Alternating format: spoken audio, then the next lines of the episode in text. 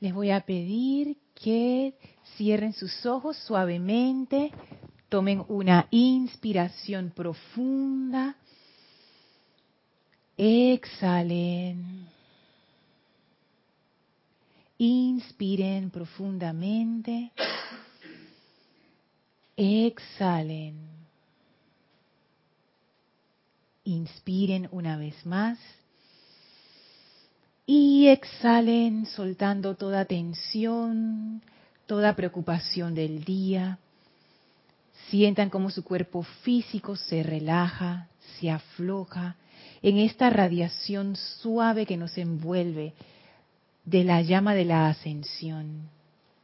Visualicen y sientan esa llama como un gran pilar a su alrededor de pura luz blanca cristal, flameando desde abajo de sus pies hasta por encima de sus cabezas, a todo a su alrededor, cargando, cargando, cargando su vehículo físico, etérico, mental y emocional, con esa gran energía divina. Sentimos esas poderosas corrientes ascensionales purificadoras de la llama de la ascensión Inhalen profundamente esa llama dentro de su vehículo físico y en la exhalación permitan que la llama se lleve de ustedes, de ese vehículo, toda discordia e imperfección. Háganlo varias veces según su respiración, a su propio ritmo. Vamos al vehículo etérico, inhalen profundamente la llama dentro del vehículo etérico y en la exhalación permitan que la llama se lleve toda la discordia e imperfección del vehículo etérico. Háganlo varias veces visualizando ese vehículo etérico cada vez más purificado, más liviano, más brillante. Vamos al vehículo emocional, inhalen profundamente esa llama de ascensión dentro del vehículo emocional y en la exhalación visualicen a la llama sacando y llevándose de ese vehículo toda discordia e imperfección. Háganlo varias veces a su ritmo natural de respiración, purificando, sintiendo cómo ese vehículo se vuelve bollante, se vuelve liviano, se vuelve brillante. Vamos al vehículo mental. Inhalen profundamente esa llama dentro de su vehículo mental. Y en la exhalación visualicen y sientan cómo la llama se lleva de ese vehículo toda discordia e imperfección. Háganlo varias veces de manera relajada y tranquila, visualizando a su vehículo mental brillante, lleno de luz, cristalino. Ahora en este estado de conciencia, en donde estamos purificados por la llama, nos unificamos conscientemente con la presencia de Dios en el corazón. Y allí sentimos esa poderosa radiación de pura luz, de puro amor, de pura paz, que se expande desde el corazón a todos nuestros vehículos, a toda nuestra conciencia, seres, mundos, asuntos, a la atmósfera del sitio donde nos encontramos, cargándolo todo con la llama de la ascensión. Visualicen y siéntanse como un gran foco de luz, de ascensión, irradiando en toda dirección, flameando esa gran luz ascensional. Y ahora mediante la visualización, antes de ir en proyección a Luxor, vamos a invocar al amado Maestro Ascendido Serapis Bey y a sus legiones de purificación y ascensión, para que descarguen su luz en todo el continente americano y el Caribe en estos momentos, sobre todo en áreas que han sido afectadas por discordia, ya sea por descontrol de las fuerzas de la naturaleza o discordias humanas. Visualizamos al continente americano cargado de luz, siendo purificado, ascendido y sanado de toda actividad discordante y visualizamos al reino elemental del continente americano en paz, en bien, en armonía, en perfección expandimos esta bendición ahora a todo el continente de Asia, cargando hacia con luz y con iluminación y visualizando las legiones del amado Serapis Bey, flameando su ascensión, su purificación y su iluminación, especialmente en el área de Corea del Norte, del Sur y el área de Japón, China, Rusia, cargando esas áreas con su gran poder purificador, su energía ascensional y liberadora. Y ahora envolvemos a todo el planeta Tierra y a todo el reino elemental en el planeta Tierra en esa gran llama de ascensión y de paz del amado Maestro Ascendido Serapis Bey. Le damos las gracias al Maestro. Y ahora frente a nosotros se abre el portal al templo de la ascensión. Avancen en conciencia por este portal sostenido por serafines. Atraviesen por las grandes puertas de ascensión y victoria.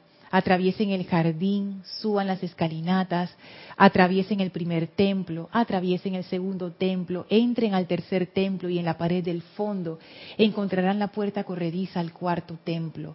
Presionen el botón a la izquierda para abrir y entren ahora a la habitación blanca sin paredes, luminosa, en donde nos espera el amado Maestro Ascendido Serapis Bey. Entramos, las puertas se cierran tras nosotros y estamos allí ahora en comunión, humilde, reverente, confiada con el Maestro. Abrimos nuestra conciencia a plenitud, de manera que el Maestro pueda descargar en y a través de nosotros la gran bendición de su conciencia iluminada, su gran amor por toda vida y su entusiasmo y buena voluntad. Agradecidos por esta bendición, vamos a permanecer en este estado de conciencia mientras dura la clase. Tomen ahora una inspiración profunda. Exhalen y abran sus ojos. Bienvenidos sean todos a este su espacio, Maestros de la Energía y Vibración. Bienvenida Elma, Guiomar, Gaby. Gracias Carlos por el servicio amoroso en cabina, chat y cámara. Bienvenidos a todos ustedes que nos sintonizan a través de Serapis Bay Radio o Serapis Bay Televisión. La magna presencia Yo Soy en mí reconoce, saluda y bendice a la victoriosa presencia de Dios en todos y cada uno de ustedes. Yo soy aceptando igualmente. Gracias por estar aquí físicamente o a través de la, de la, el milagro digital. Eh, les recuerdo que esta clase es una clase interactiva, es una clase de exploración. Sus comentarios son bienvenidos. De hecho, más que bienvenidos, son esperados. Porque esa es la gracia de una clase exploratoria, que nos metamos por esos recovecos de nuestra propia conciencia para sacar de allí aquellas cosas que nos obstaculizan el avance y hacerlo grupalmente realmente es una gran bendición. Así es que pueden escribir al chat Serapis Bay Radio por Skype o si estás escuchando en diferido me puedes escribir a mi correo electrónico lorna@serapisbay.com. Y bueno, en clases anteriores estábamos viendo el tema, eh, es que ya ha ido morfeando tanto. Comenzamos con el ejercicio del centro del universo. Después estuvimos estudiando el amante de la enseñanza 628 del Mahacho Han para entender ese requisito de maestría y allí vimos con esa tremenda herramienta que es que los maestros ascendidos hacen a través de nosotros un anclaje. Pero ese anclaje requiere de armonía. Entonces los maestros ascendidos, esto es una cosa súper increíble, una tremenda dispensación de, nuestras, de nuestros tiempos, siento yo yo me imagino que antes, bueno, yo no recuerdo antes, hace miles de años, pero la gente antes, los meditadores que se iban a las montañas y a los bosques y a las selvas a meditar, yo creo que ellos ahí dependían de su propio momentum y de su propia energía para ellos romper a través de la efluvia de la tierra y poder conectarse adentro. Y ahí era como que, mira, a ver, si, ojalá que encuentres un buen maestro, porque si no te, te come un animal o te mueres ahí del frío en las montañas. Hoy en día los maestros nos prestan su momentum, que eso es una gran bendición. O sea que por mi mérito personal, yo no tendría acceso a esa energía, pero los maestros dicen, no, nosotros lo estamos poniendo ahora a su disposición. Entonces, hay un requisito, el único requisito, y es armonía. armonía. Entonces estábamos analizando esa parte. Es más, ahora que, que lo digo, quiero terminar ese amante de la enseñanza para que, para que vean cómo termina, porque es muy interesante. El, la oportunidad de ser un anclaje no solamente es una bendición para nosotros, sino que es una, una super bendición para toda vida. Fíjense. Estoy buscando aquí el pedacito que les quiero leer. Escuchen esto. Este es el 628. Con cada oportunidad, con cada oportunidad que ustedes tienen de sintonizarse con los maestros, con sus palabras, sus imágenes, sus cantos, ustedes nos dan una oportunidad de verter el necesario alimento espiritual para sostenerlos y sostener a todos los que se encuentran allí donde ustedes están. Este es un servicio más importante de lo que la mente externa puede concebir, ya que nuestra habilidad de ayudar depende de la invitación autoconsciente que viene de ustedes. Y en vista de que el velo humano ha sido descorrido en gran medida debido a esta intercomunicación entre nuestra octava y la suya, se nos ha dado una invitación más amplia que en ninguna otra época desde el hundimiento de Atlántida.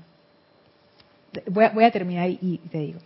Sin embargo, en vista de que la mente y el corazón humanos todavía no han aprendido perseverancia y tenacidad, eso significa que será menester un esfuerzo mayor de parte de aquellos de ustedes que están conscientes y tienen fe en nuestra presencia para descargar la energía que la ley cósmica requiere antes de que la humanidad sea despertada en su totalidad. Un llamado a la hueste ascendida por la humanidad no solo aumentará por mil la propia luz del alma de ustedes, sino que nos dará una oportunidad para prestar el servicio por el cual hemos renunciado al nirvana. Autoconsciente. Autoconsciente, déjame ver lo dice. Nuestra habilidad de ayudar depende de la invitación autoconsciente que viene de ustedes. ¿Qué es lo que yo quiero? Y esa autoconciencia implica un nivel de madurez. Porque todo el mundo sabe, a mí me pasó cuando era adolescente, hoy quería esto, mañana quiero otra cosa y después se me olvidó. ya, hasta ahí llegó. Entonces lo que ellos dicen acá abajo, no. En vista de que la mente y el corazón humanos todavía no han aprendido perseverancia y tenacidad. Pero es que eso viene con la experiencia, eso viene con la maduración. Entonces, esta autoconciencia, cuando uno empieza a ser autoconsciente, eso se nota en la vida de uno, en las decisiones que uno toma, por ejemplo, en las cosas que uno hace, en cómo uno empieza a trabajar dentro de sí mismo. hay una consecuencia de esa autoconciencia. Autoconciencia, lo veo así, no significa que, ay, yo estoy, yo, yo conozco estas palabras de los maestros. Ah, yo medito, ya. No, es que esta autoconciencia abarca, me atrevo a decir que una actitud distinta, es un cambio así profundo. Y por eso en la clase anterior hablábamos de la conciencia de flotador y la conciencia de fundación. Que, quiero seguir viéndolo con ustedes hoy a ver qué, qué piensan al respecto. Recuerdo que estaba hablando con Gaby después de la clase el viernes pasado y quiero traer un ejemplo que, le, que conversé con Gaby como para presentar eso, porque no quiero que se lleven la impresión, primero que todo, yo todavía estoy en la conciencia de flotador, o sea, que no quepa duda. Y esto de la conciencia de fundación, yo siento que no es algo que un día tú dices, ay, yo quiero ser conciencia de fundación, ya soy consciente de fundación. No, eso es un desarrollo natural que se da en la conciencia de cada uno. Y los maestros dicen, todo el mundo va a llegar a esa etapa en el sendero, algunos antes, otros después, pero todo el mundo va para allá. Y el ejemplo que le di a Gaby es, es un ejemplo de mi propia vida. Eh, yo me acuerdo el momento de mi vida en que yo decidí que yo, yo quería sentar cabeza. Eso fue como a los 28 años, o los 27 por ahí. Antes de eso, ah, yo estaba feliz, con mis novios y con los que no eran novios, pero también salía con ellos y no sé qué, y tú sabes, nada, nada, una pareja de hoy, después después otra, y así tú vas conociendo gente, qué chévere, no sé qué. Pero llegó un momento que de manera natural yo sentí el deseo como que, ay, ya yo quiero como, ¿sabes? Aterrizar con alguien y crecer juntos y no sé qué. Amada presencia yo soy, envía a la persona, no sé qué.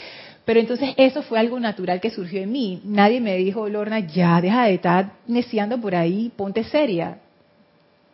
Y ese momento a algunas personas nunca les llega. Se la pasan por ahí, de un lado para otro. Otras personas, como, como dice Yomar, Que no depende de la edad. no depende de la edad. A otras personas les llega antes. Sea, yo conocí una pareja que ellos se casaron cuando salieron de secundaria. Mi hermano.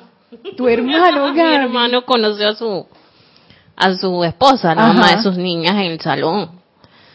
Y eso él siempre supo lo que él quería. ¿Viste? A pesar de que él anduvo con otras muchachas, pero él siempre ella tenía era disque su mejor amiga. Pero ella él siempre iba donde ella iba donde ella hasta el sol de hoy ese es está stick como Ah, que pegado a ella. Esa, esa, esa es su adoración. Ay, qué lindo. Es que eso, hay veces que hay veces que eso llega temprano en tu desarrollo, hay veces que llega más tarde, hay veces que no llega en esta encarnación. Pero es algo que nace de ti, o sea, nadie te lo va a decir, o sea, tú sabes, tú sabes el momento en que tú quieres, ah, o por ejemplo, el momento en que tú decides que ya es momento de irte de la casa de tus padres y comenzar tu vida por ti mismo. O sea, bueno, porque hay padres que echan a sus hijos. Eh, Pero bueno, ese es otro caso. O, o hay padres que no lo dejan que se vaya, exacto, Dios, ay, no tienen que no te vayas. Pero bueno, así es que a eso me refiero, que es, que es una es un momento, en algún momento uno llega como a ese deseo, a esa aspiración. Y recuerdo que, que en, la, en la clase que estábamos conversando también de esta conciencia que estaba Erika en la cabina, Erika me gustó cómo lo planteó, la aspiración a la conciencia de fundación. O sea, todavía no estoy ahí, pero yo he empezado a sentir la aspiración de llegar a esa conciencia. Entonces siento yo que ese es un paso importante. ¿Quieres decir algo, Elmi? No. La conciencia de flotador, habíamos dicho, por, por si no estuvieran en la clase anterior, que es esa conciencia, imagínense que uno va en un barco, en su propio barco, remando por ahí, feliz de la vida, en el mar, y de repente hay una tormenta. No vamos a decir que es un barco más grande y hay bastante gente en el barco. Hay una tormenta, el mar empieza a ponerse bravo, uno se cae, se cae la gente así estilo Titanic, pero entonces uno tiene la enseñanza. Entonces uno, amada presencia yo soy, ¡pap! te cae tu flotador. Y la cosa está brava y todo, y la gente ahogándose, pero tú no te ahogas, porque tú tienes tu flotador. Ah, sobreviviste la tormenta. Ya se aquietó el agua, te montaste en el barco de nuevo y ahí seguiste. La, la, la, la, la, hasta que de repente tormenta de nuevo. Te caes al agua con un montón de gente que hay gente que se ahoga, pero tú no te ahogas porque tienes tu flotador. Pasa la tormenta, regresas al barco. Entonces, en ese estado de conciencia, tú utilizas la enseñanza cuando tienes problemas. Ese es como el primer estado, ese todo el mundo pasa por ahí. Después uno se pone un poco más serio y uno empieza a hacer su aplicación diariamente o por lo menos más regularmente. Entonces, no solamente cuando tienes problemas, sino que en tu día a día tú usas la enseñanza aunque no haya problemas. Pero ¿qué ocurre? Siento yo que uno puede quedarse en la superficie de eso por mucho tiempo y cambios fundamentales de nuestro de nuestra propia conciencia quedan sin hacer. Y yo empecé a darme cuenta de eso en, en mi experiencia cuando yo me empecé a preguntar por qué yo no escojo la armonía como la respuesta a cada situación que me ocurre. Y ahí yo empecé como a, percibir que mm, aquí hay algo raro. Como que sí la enseñanza está bien, sí me saca de problemas, pero no, no estoy dispuesta a ceder que yo tengo la razón o a dejar que el otro, entre comillas, se salga con la suya, no. O sea, como que yo de todas maneras sigo afirmando esa personalidad separada a pesar de todo. Entonces, eso me, me, puso a pensar. Y también situaciones de la vida de uno que son recurrentes, que uno dice, pero, pero ¿hasta cuándo uno va a estar en esto? Porque uno no acaba de salir. Pero es que esa es la respuesta, es que no estás, no estás saliendo a ninguna parte. Por eso es que no acabas de salir, porque nunca, nunca te fuiste de ningún lado, sigues allí. es lo que dice en la rueda. O sea, tú puedes estar mejor que los demás en la rueda de samsara, pero sigues estando dentro de la rueda. Entonces, esas cosas a mí me, me, me ponen a pensar. Y no es que la conciencia de flotador sea una mala conciencia, porque no lo es. Y es, es, mejor que no tener nada, definitivamente. Pero me doy cuenta que para tener esta bendición que dicen los maestros ascendidos acerca de una salud permanente, de una iluminación permanente, de amor permanente, y ser un foco de luz cada uno de nosotros de manera permanente, no puedo yo seguir con la conciencia de flotador que cambia según esté el clima, cambia según estén las cosas. A veces sí, a veces no. O sea, yo lo, yo lo veo así. O sea, los maestros ascendidos realmente no pueden confiar en mí. Porque ellos nunca saben cómo yo me voy a despertar ese día. Porque no hay estabilidad emocional. No, no hay estabilidad emocional, ni mental, ni etérica, ni física. Porque yo puede ser que ese día amanecí súper, medité súper, estoy súper, y de repente ¡pa! me pasa algo en la mitad del día y ya se descalabró el horno. Entonces, ¿cómo, ¿cómo un maestro ascendido puede, como quien dice, darme ese regalo, ese, ese puente o, es, o esa energía si la fundación, si no hay fundación? No, no hay. Es, como si tú fueras a poner algo súper valioso. Imagínese un jarrón divino de esos, de, la, de las dinastías chinas allá antiguas. Que voy a poner el jarrón y cuando tú vas a ver, la mesa esa está como que, que tú la tocas un poquito y se cae. Tú no vas a poner, está floja o le falta una pata o que esa mesa está como, como de mentira. Tú no vas a poner ese jarrón ahí. Tú no vas a poner nada allí, porque tú sabes que lo que tú pongas ahí va para el piso. Entonces yo me pongo a pensar, queremos, no, voy a hablar en, en primera persona, en singular, exacto. Quiero estas bendiciones, que son bendiciones que todo ser humano aspira. ¿Quién no aspira a la felicidad hoy? Quiero estas bendiciones que van más allá de mi pequeña esfera de influencia para poder ayudar y ser por lo, por lo menos no contaminar más al planeta. Pero entonces no estoy dispuesta a hacer lo que hay que hacer a ceder a la rendición. No estoy dispuesta a hacerlo. Estoy dispuesta a hacerlo por un momentito. Pero ya cuando el momentito terminó, me, me regreso. Pero no estamos hablando de algo que sea reversible. Este cambio de conciencia es un cambio de conciencia irreversible, que es lo que yo he percibido. Es como cuando uno, cuando mi cuerpo dejó de ser niña y empezó la adolescencia. Eso, eso, eso para mí o sea, es yo regresar a mi cuerpo infantil jamás va a ser en esta encarnación. Ya eso pasó. Y mi conciencia infantil también se disolvió ahí entre todas las hormonas y las cosas del cerebro que a uno le pasan cuando está adolescente. Ya eso pasó. Y en esta encarnación, físicamente, yo no puedo volver a un cuerpo de niña. Es más, ya una vez que tú naces y sales del vientre de tu madre, ya no puedes volver a entrar. Ya saliste y te fuiste, ya esa etapa terminó pero yo me doy cuenta que teniendo la conciencia de flotador, es como que yo nunca doy ese paso. O sea, yo, yo siempre regreso, siempre regreso, siempre regreso. O sea, puedo hacerlo porque no he hecho el cambio fundamental. Y percibo que cuando uno hace ese cambio, como los maestros dicen, tú te estableces en esa, en esa armonía, tú entras a lo que ellos llaman maestría y ya ahí ese cambio es como quien dice definitivo. Porque por lo menos en la enseñanza que yo conozco, que son los, que, los libros que ha publicado Serapis Bay Editores, yo nunca he leído de un caso de un maestro ascendido que revirtió de nuevo a la inconsciencia. Una vez que tú llegas a cierto nivel, eso es como pasar de niño adolescente o de adolescente a adulto. O sea, ya tu conciencia no vuelve, no vuelve a esa separatividad.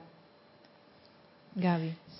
Sí, es que también pienso que no no puede avanzar, lo digo por mí, en la enseñanza, absorber la enseñanza, hacerla suya y aplicarla de manera correcta si uno no cede.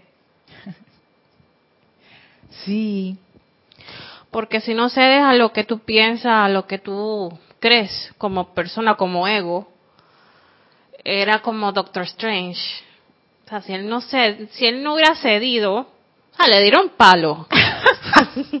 Pero si él no hubiera cedido y ves y esta, esta Asian One está demasiado, esa maestra, muy dura.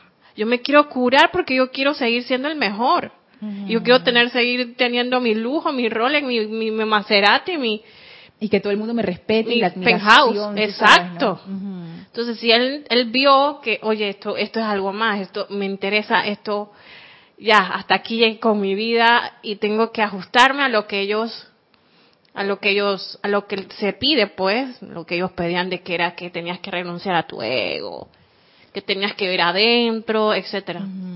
Y fíjate, él tuvo que dejar atrás esa vida de doctor, que porque el, de- el Doctor Strange era un doctor y después quedó siendo de que un mago así todopoderoso. Pero él tuvo que dejar esa vida de doctor y tú pudieras decir todo lo que le costó, todo el estudio, todo el prestigio, porque él, él era súper bueno en lo que hacía. No es que él era un mediocre y, y tú sabes, lo alababan porque sí. El top de top. Entonces, tú has llegado a ese pináculo, a esa altura a la que poca gente llega y entonces para entrar a esta nueva etapa es requerido que tú dejes la anterior. Y yo entiendo que eso no es fácil y en nuestro caso todavía más porque estamos súper identificados con esa personalidad separada. Pero es que eso es lo que se pide. Es que es, es- es- ese es el requerimiento.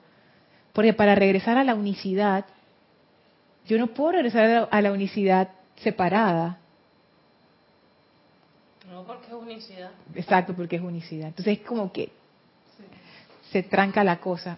Que iba a decir que yo hace mucho tiempo pensaba que llegara ya.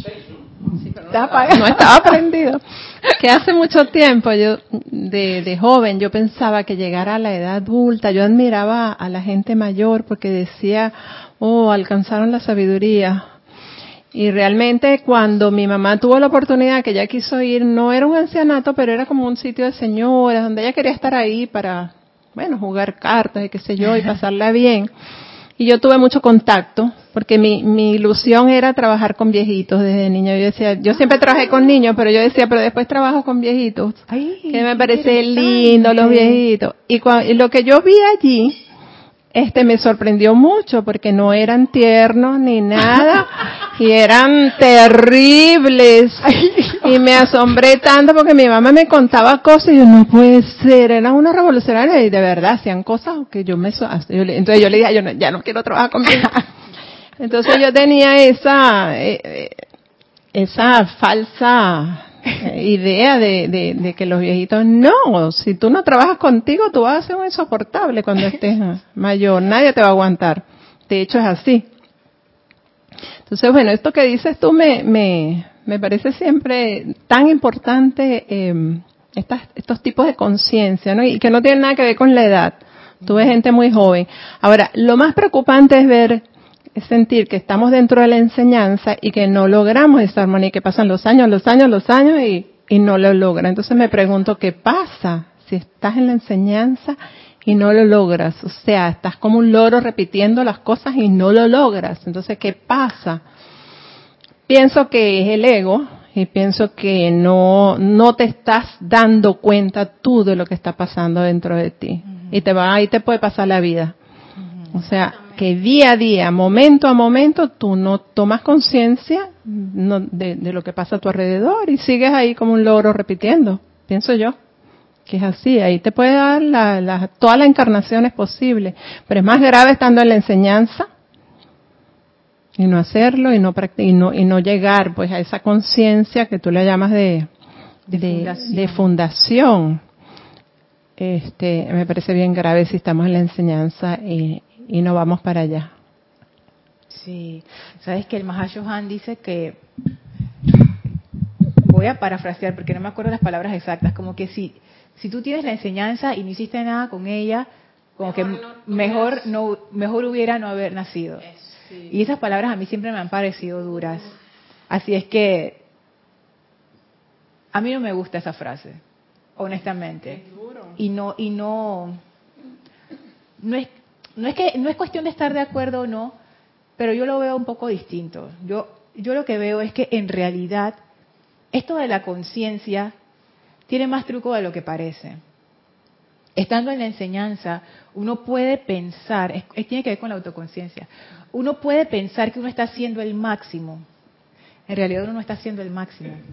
Y Carlos se ríe porque, oye, Porque tiene razón.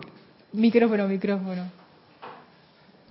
Porque es una tendencia, ¿no? Que uno piensa que hace lo máximo, en realidad lo único que está es ilustrándose de algo que, que lo que está llenando es muchas veces solamente el intelecto.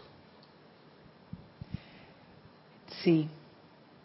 Y uno puede pensar que uno está haciendo toda la aplicación posible, pero uno en realidad lo que está es como dándole la vuelta a las cosas realmente importantes, como que tú nunca acabas de aterrizar bien. O sea, justo lo que tú dijiste, Guiomar, fue lo mismo que yo estaba pensando en los últimos meses. Como que, oye, ¿por qué? O sea, ¿por qué yo no veo en mí ese cambio radical? O sea, yo no estoy hablando de una mejora. Por supuesto que yo estoy mejor ahora que el año pasado y que hace cinco años y que hace diez años. O sea, y mi vida con la enseñanza ha sido maravillosa. Yo tengo que aceptar eso, es que eso es así. Pero esto que hablan los maestros ascendidos, de ser ese foco de amor permanente para mí, para los que están cerca de mí y para todo el mundo, ese para mí es un cambio radical. Porque para hacer eso, yo sé que hay cosas en mi conciencia que se tienen que ir, definitivamente. Porque eso no ha pasado ya. Porque no es que yo entré ayer yo tengo aquí más de 10 años. Y 10 años haciendo algo te da bastante experiencia. O sea, imagínate 10 años tocando piano. Se nota. O sea, se nota una persona que acaba de comenzar de una persona que tiene 10 años. Se nota si tú eres programador. 10 años programando en computadora, se nota definitivamente la experiencia. Pero también viene esta otra cuestión. No todos los pianistas en 10 años logran el mismo nivel de maestría.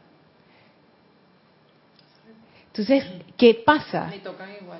Ni tocan igual. Entonces, ¿qué, ocurre? O sea, yo me he hecho esa pregunta también. ¿Qué tengo que hacer yo que no estoy haciendo? Entonces, y vuelvo a lo que decía el Han, yo creo que es, realmente pienso yo, y quizás esto sea como ilusión o demasiada misericordia, o no sé, bueno, ni siquiera lo voy a llamar misericordia, sino quizás no quiera ver el hecho frío y, y tal cual lo ponen los maestros. Pero es que yo creo que uno no se da cuenta. O, sea, uno, uno piensa que uno está haciendo lo máximo, pero uno realmente no está haciendo el máximo. Porque no se ve. Porque no se ve el, máximo que uno piensa que está haciendo. Este, esa es la clave para mí. ¿Cuál la, Esa, el darse cuenta. El darse cuenta, porque cuando te das cuenta estás alineado, estás en conciencia estás tomando conciencia de algo. Si no te das cuenta, estás como un bebé. Sencillamente estás nadando y no sabes a dónde vas. Cuando te das cuenta, estás elevando tu conciencia. Esa para mí es la clave. Y Elmi, ¿por qué tú decías que no que no se, no lo ves? No lo ves porque estoy haciendo una actividad y nada cambia, mi contorno ni nada. Esto es lo mismo. Entonces, ¿qué he cambiado? Nada. Entonces, es importante, mira, en antes sobre la fundación, yo le consulté a Mario. ¿Ah, sí? Sí, yo estaba investigando esa fundación porque yo necesitaba saber para qué, había que hacer y para dónde iba. Ajá. Dice Mario que, Más cerquita. Dice Mario que son 10 metros y en esa fundación hay que encontrar piedra o roca si no, no pueden hacer la fundación. del edificio. Del edificio, para montar los 50 pisos. Wow. Entonces yo comencé a, pensar en mí, ¿cómo yo iba a hacer esa fundación si yo no tengo la armonía en mi contorno, ni en, eh, mi vida, en el diario vivir, mi armonía, Lorna? ¿Qué fundación puedo hacer? Y la solidez de esa roca tampoco. ¿Qué voy a brindar en mi fundación? Si hoy estoy bien, mañana no estoy bien. Es que esa es la cuestión. Y no es que, y no es que sea como que un pecado o una falta grave que hoy estoy bien y mañana no, porque nadie espera que tú seas de la noche a la mañana y que el héroe y tú nada te pase. Pero yo, yo lo que hablo es de la disposición, de que tú sabes que yo lo intenté con todo mi corazón, igual me caí, pero yo lo intenté. O sea, hay una, hay como una guía en mi vida y la guía en mi vida es no discordia, ya, eso es, no discordia, no discordia, no discordia. Y eso tiene que ver con la consagración. La armonía, Lorna, muy básico. si yo realmente no tengo un autocontrol de esa armonía internamente, ¿qué, qué, qué construcción voy a hacer? Y tú lo acabas de decir, Elma. Yo estaba chequeando la enseñanza y buscando referencias a la armonía. Todos los maestros te lo dicen. Y es así como tú lo dices. Es lo más básico, lo más fundamental. De hecho, yo creo que es el único requerimiento que los maestros exigen una y otra vez. Porque ellos no nos exigen que seamos los más inteligentes, ni los más iluminados, ni los más amorosos. Lo que ellos sí exigen es armonía en los sentimientos, armonía. Y en general también, no solamente en los sentimientos, armonía. Y si es lo más básico, ¿por qué yo todavía no he sido, no, no me ha sido posible, o yo no he hecho ese, ese, ese estado de armonía en mí? O sea, pues es una pregunta dura, pero uno tiene que hacerse esa pregunta, porque digo, yo puedo seguir en mi conciencia de flotador, pero si yo aspiro a la fundación, yo tengo que empezar a preguntarme seriamente y fríamente ¿Qué es lo que está qué estoy haciendo y qué está, y qué está pasando, exacto, Gaby, qué está pasando. Es que pienso que hay que también buscar mucho la llama de la iluminación, porque ella te va, como me dice Cristian, ella te va a decir qué es lo que está fallando y a veces eso es duro, darse cuenta de que uno ha hecho una y otra vez las cosas y uno cree que lo ha hecho bien y lo ha hecho pésimamente mal. Sí. Y, y también yo te oí una vez decir, para que se te dispensen las cosas, o sea, un trabajo en especial para las personas, o sea, alguna cuestión que tú necesites de manera personal. X cosa, una cualidad que tú quieras manejar y magnetizar. Eh, bendiciones en general. No tienes que tener una armonía de que mínimo una estatua. o sea, mm, tú, más o menos parafraseo lo que lo que tú comentabas. Tienes que tener una armonía decente para que ellos puedan trabajar contigo, si no ¿Qué va? Eso, no, eso es bipolaridad. Un día estás bien y otros días a la mañana siguiente amaneces y a la hora te peleaste, saliste a calle, hiciste barajustes. Así mismo. Algo decente, o sea, un nivel de armonía suficiente para que ellos puedan hacer el trabajo que tienen que hacer a través de uno. Fíjense, estaba pensando bastante en esto. Primero que todo, y estas, estas son consideraciones, no es que esto sea así, nada más compartiendo con ustedes las consideraciones que pensé. ¿Para qué yo quiero una fundación? Yo me puse a pensar en eso. Primero que todo, yo, yo para qué quiero una fundación. Y por lo menos la respuesta que yo encontré, que cada respuesta va a ser diferente, porque cada quien tiene su respuesta. Yo encontré que la razón para mí de esa fundación es la maestría.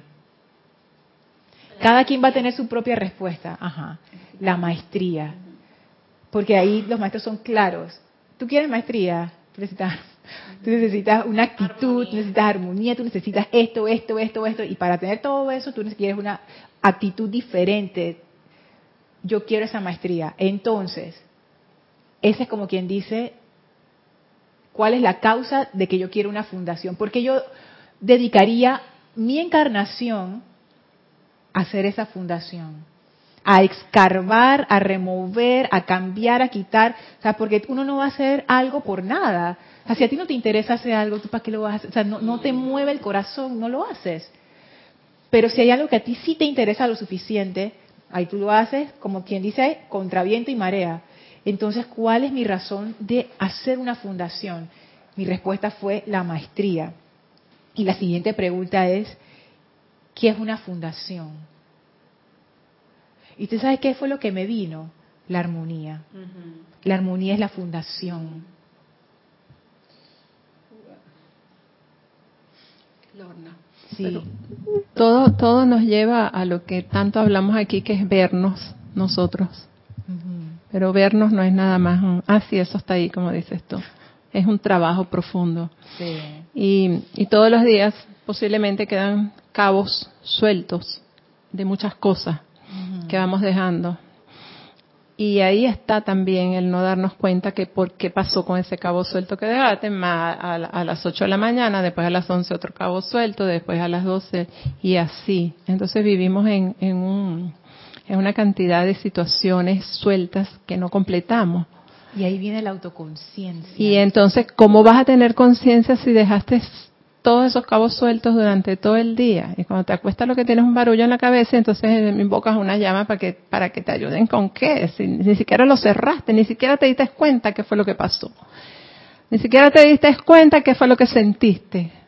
Y tienes como 20 cabos sueltos en un día. Entonces, mientras no se trabaje, no puedes tener armonía. Imposible. Si no, si no hay un trabajo profundo con uno mismo. Por eso es tan importante ver la parte emocional, que para mí es tan importante, bueno, como las demás, pero ahí está como una clave bien importante. que está pasando. De hecho, los maestros te dicen las causas y núcleos de todas las cosas que le pasan a ustedes que son discordantes, ¿dónde ustedes creen que están? En el mental y en el emocional. Ahí está, ahí están las causas de todo. Por, te voy a poner un ejemplo. Por ejemplo, te, te, cae mal alguien, vamos a suponer, X del grupo, de otro grupo de tu trabajo. Y no investigas por qué te cae mal sencillamente la borras de tu vida, a esa no le hablo, o a ese, o a lo que sea. Hay un cabo suelto.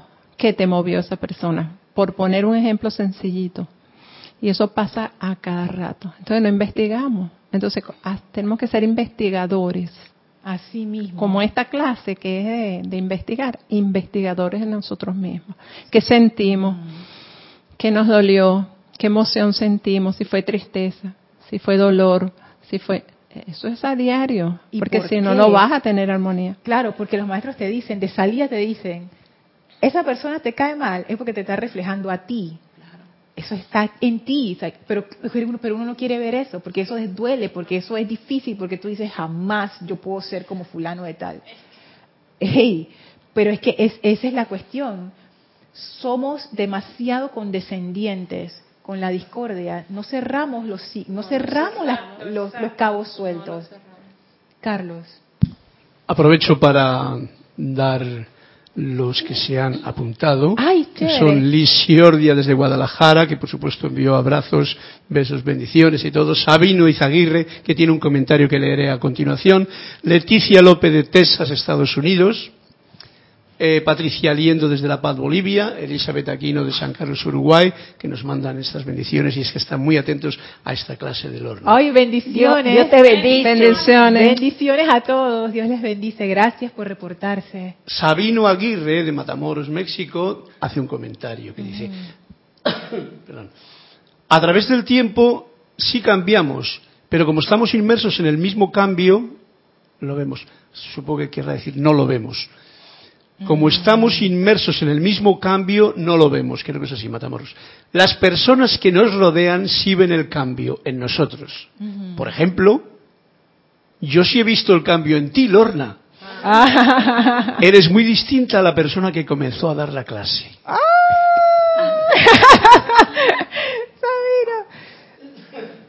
sí, es cierto. O sea, sí uno cambia, Sabino.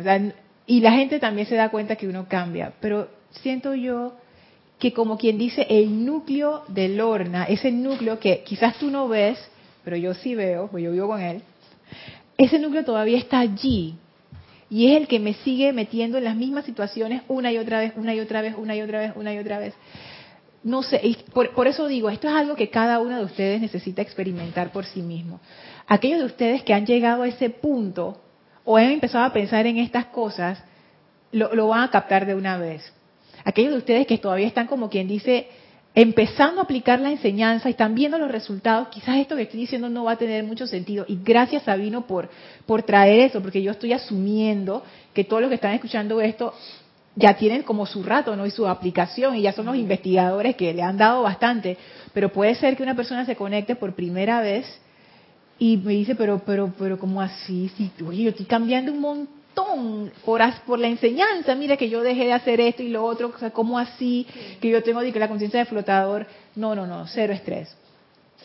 Ahora me doy cuenta, esta, esta clase no es, no es para todo el mundo. Esta clase no es para toda, toda audiencia.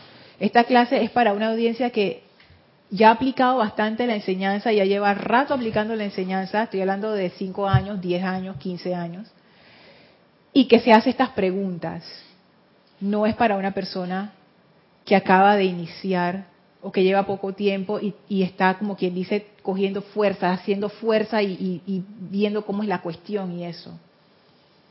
¿Quieres decir algo, Carlos?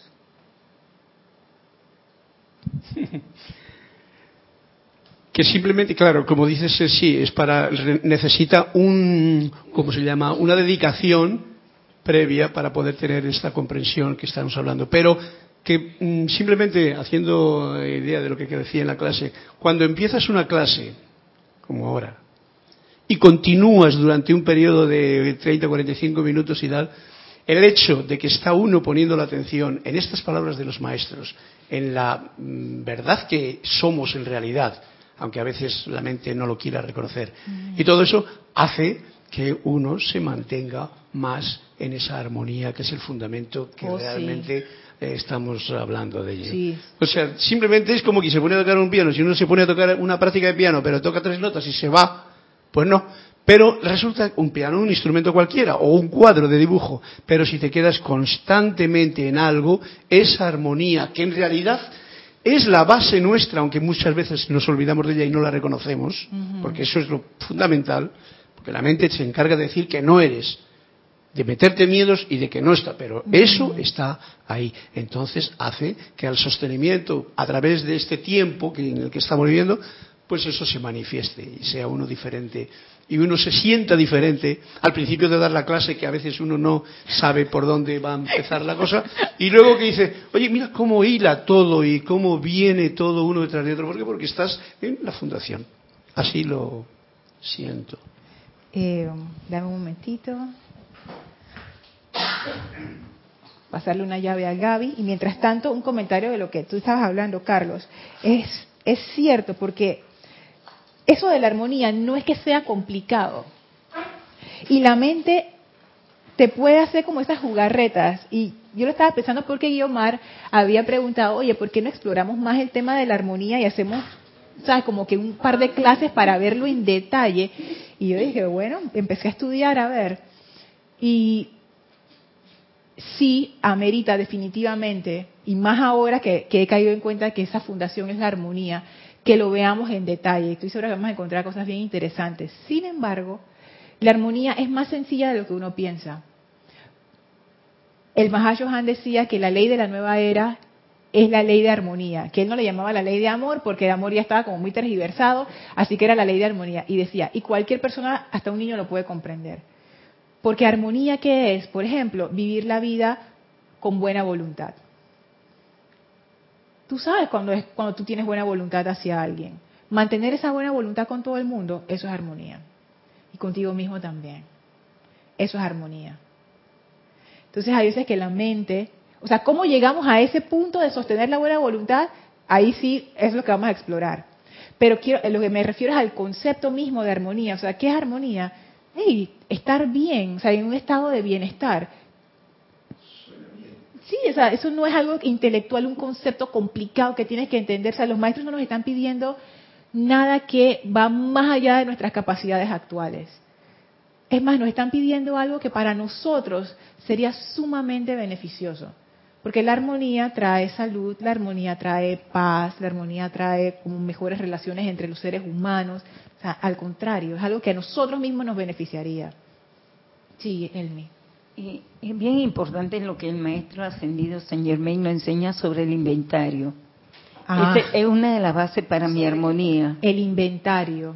Para mí, siempre trabajo en eso. En el día de hoy, que hice, que no hice, que me molestó y que no me molestó. Eso mismo. Oíste, Eso en mismo. base de eso, entonces yo empiezo a trabajar lo que me ha molestado y trato de disolverlo y trabajar conmigo misma para poder eliminar esa energía, que no vaya comiéndose internamente y vaya haciendo de la suya, no como los señores que están allá los huracanes. No, Mm. ven acá, vamos a ver qué fue lo que pasó y por qué hice esto y cómo puedo cambiar eso.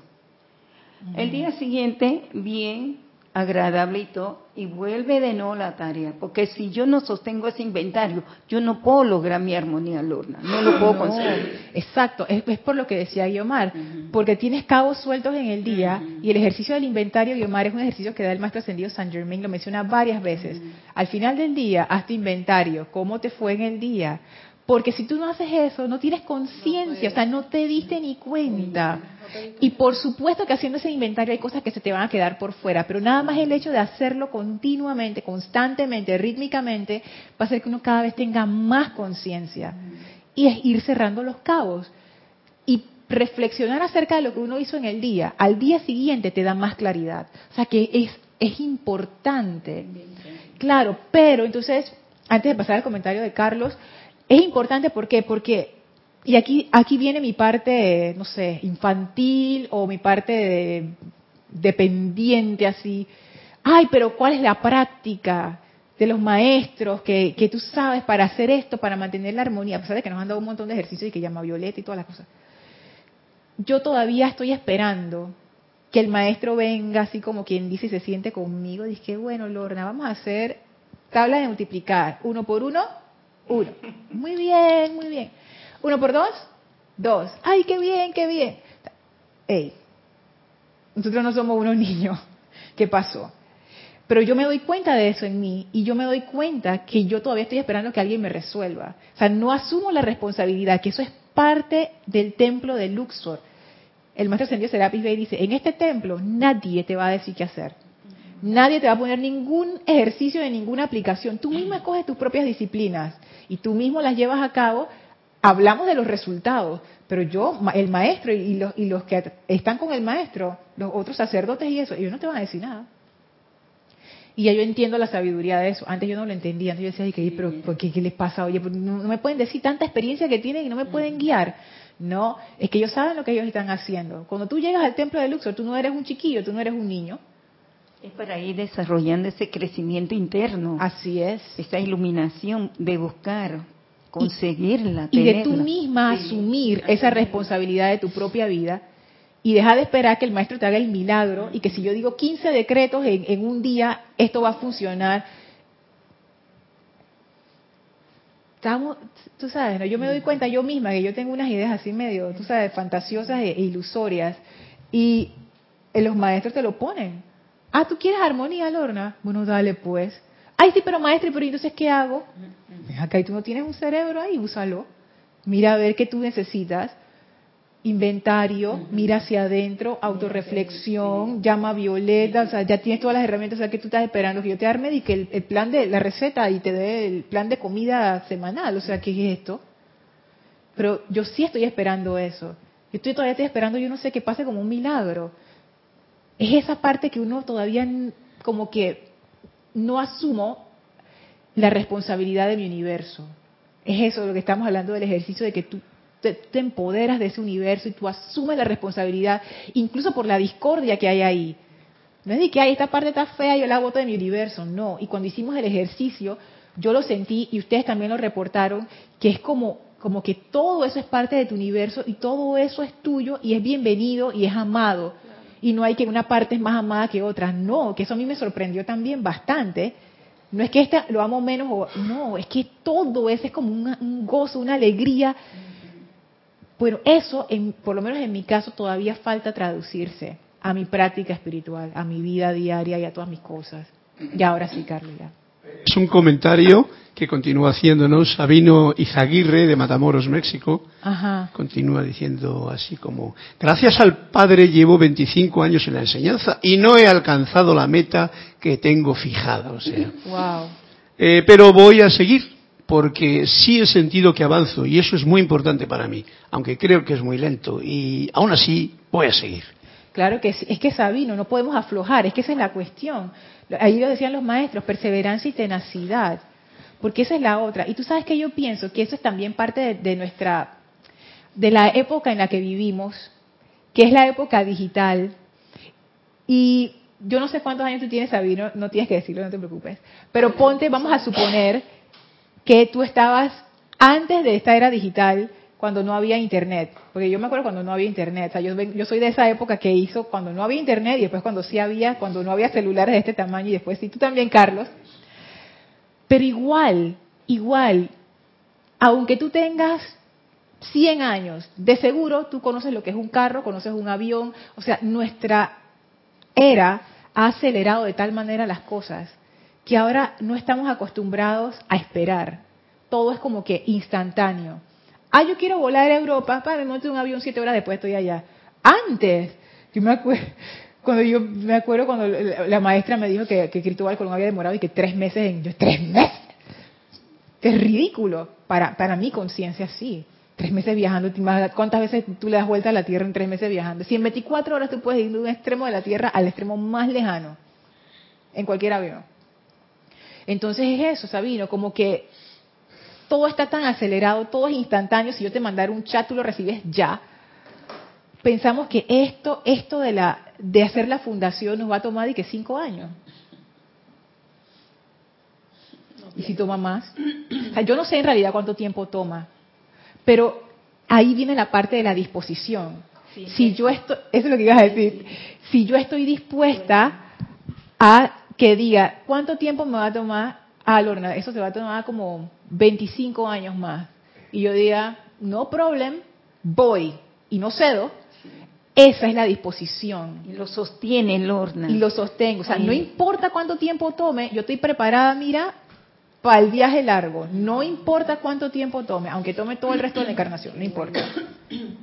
Sí, Lorna, lo que ocurre, como son todos estos puntos de vista de esta aceleración, aceleración mental que tenemos en este momento presente, yo diría que en realidad, pues el maestro lo dice bien claramente, Saint Germain, el tiempo y el espacio no existe. Lo que importa es el ahora. Y ese ahora no tiene que yo tengo que llegar a ninguna parte, sino que tengo que vivir este momento con la mayor plenitud y armonía posible.